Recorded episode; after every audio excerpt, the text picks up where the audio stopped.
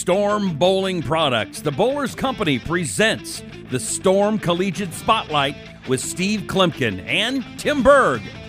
Storm's Executive Director of Marketing and Above180.com's Tim Berg are going to introduce a variety of collegiate players, coaches, and key people involved in promoting the sport of bowling. Now, here's Coach K and Tim Berg. Joining us on the Storm Collegiate Spotlight podcast is Brandon Brooks. Brandon is in his first head season as a men and women's bowling coach at William Penn University. Brandon, it's Tim Berg and Coach K. Steve Kloempken. Thanks for joining us today.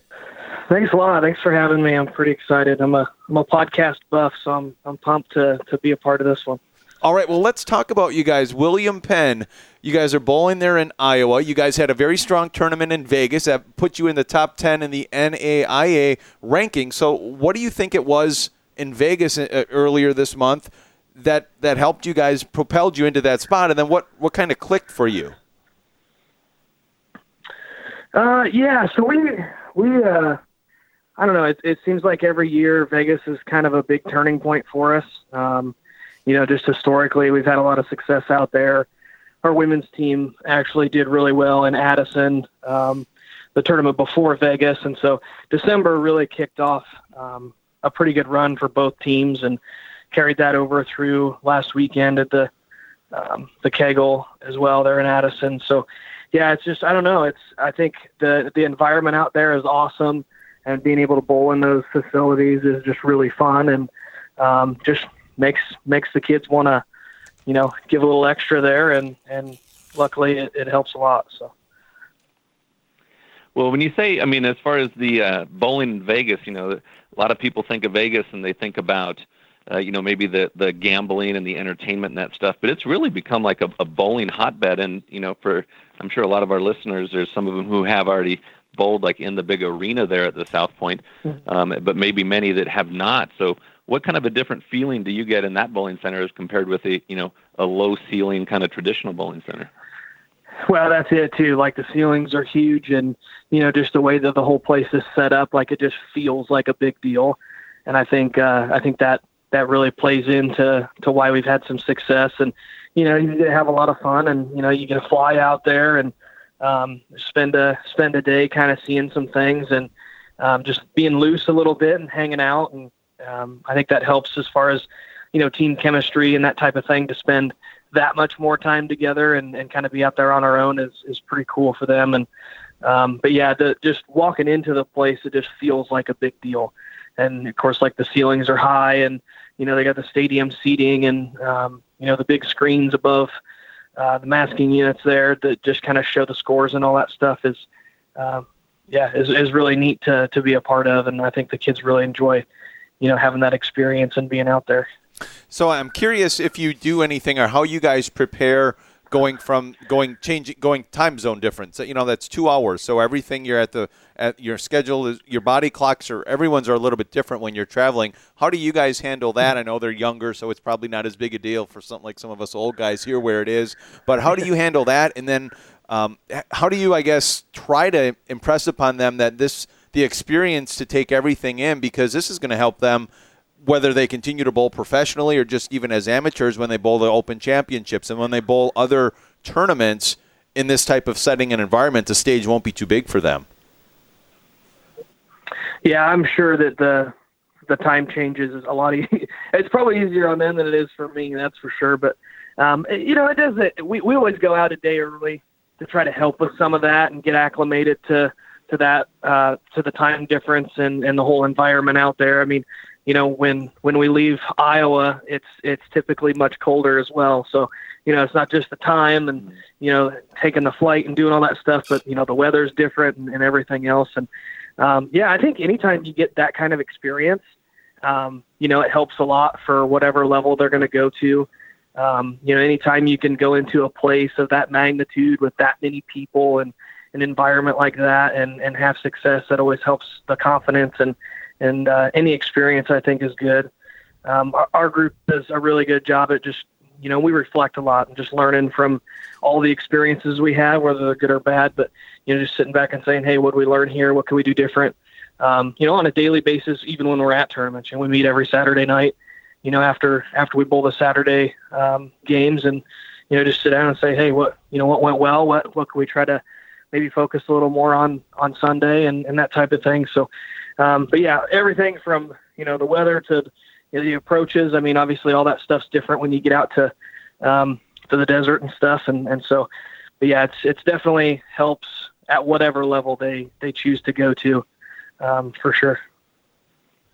Now you are the the head coach for both the men's and the women's bowling team, and how do you how do you handle that? Because I got to imagine it takes a little bit different kind of uh, uh, communication and uh, some different things that are involved with when you work with the ladies versus working with the guys. Do you do you view it much differently, or do you do you handle them pretty similarly? Um, yeah, I mean it, it is different. I think um, as far as when we travel, like on the weekends, like there's there's probably the, that's when the biggest difference happens. But you know, preparation's pretty close to the same.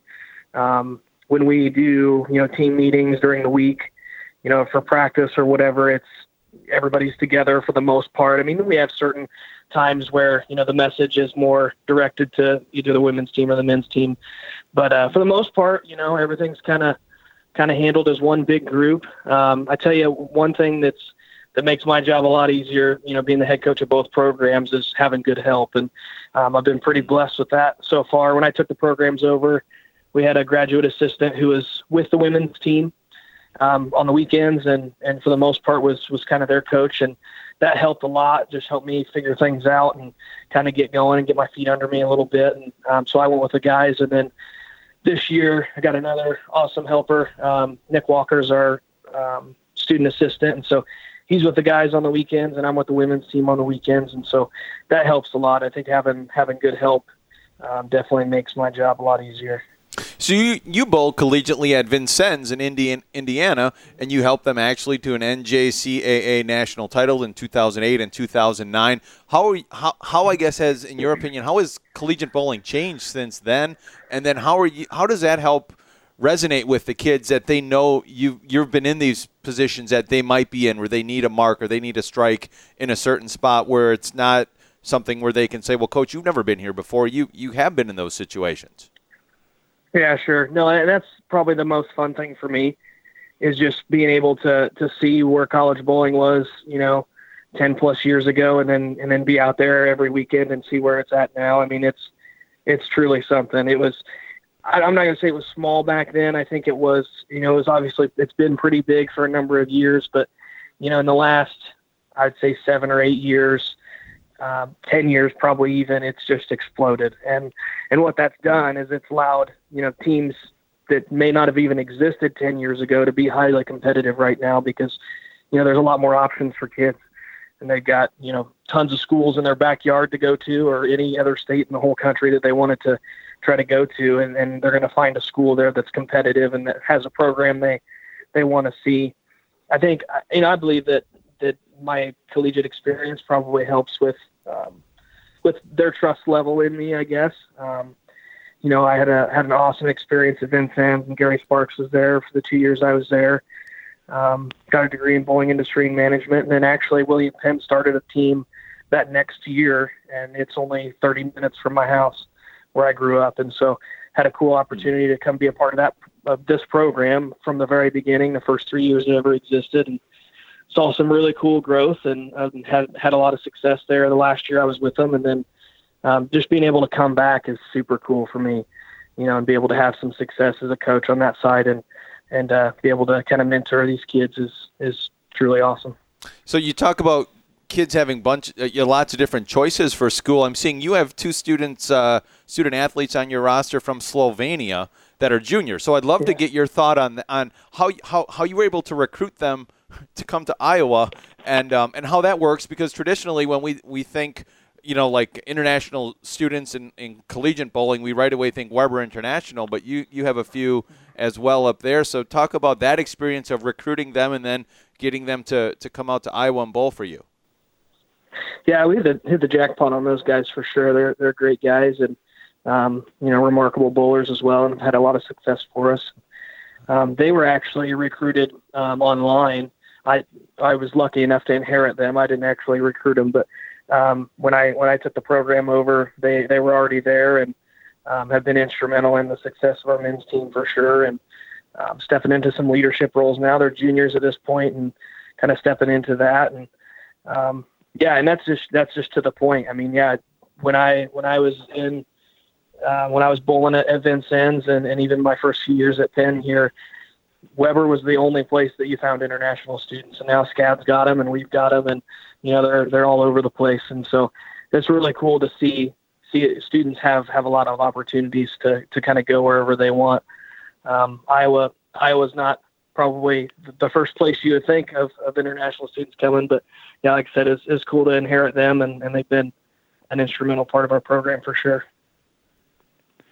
And what's the kind of like a, you know as far as assimilating, uh, you know, different as far as like culturally, you know, how how has that how has that been for them?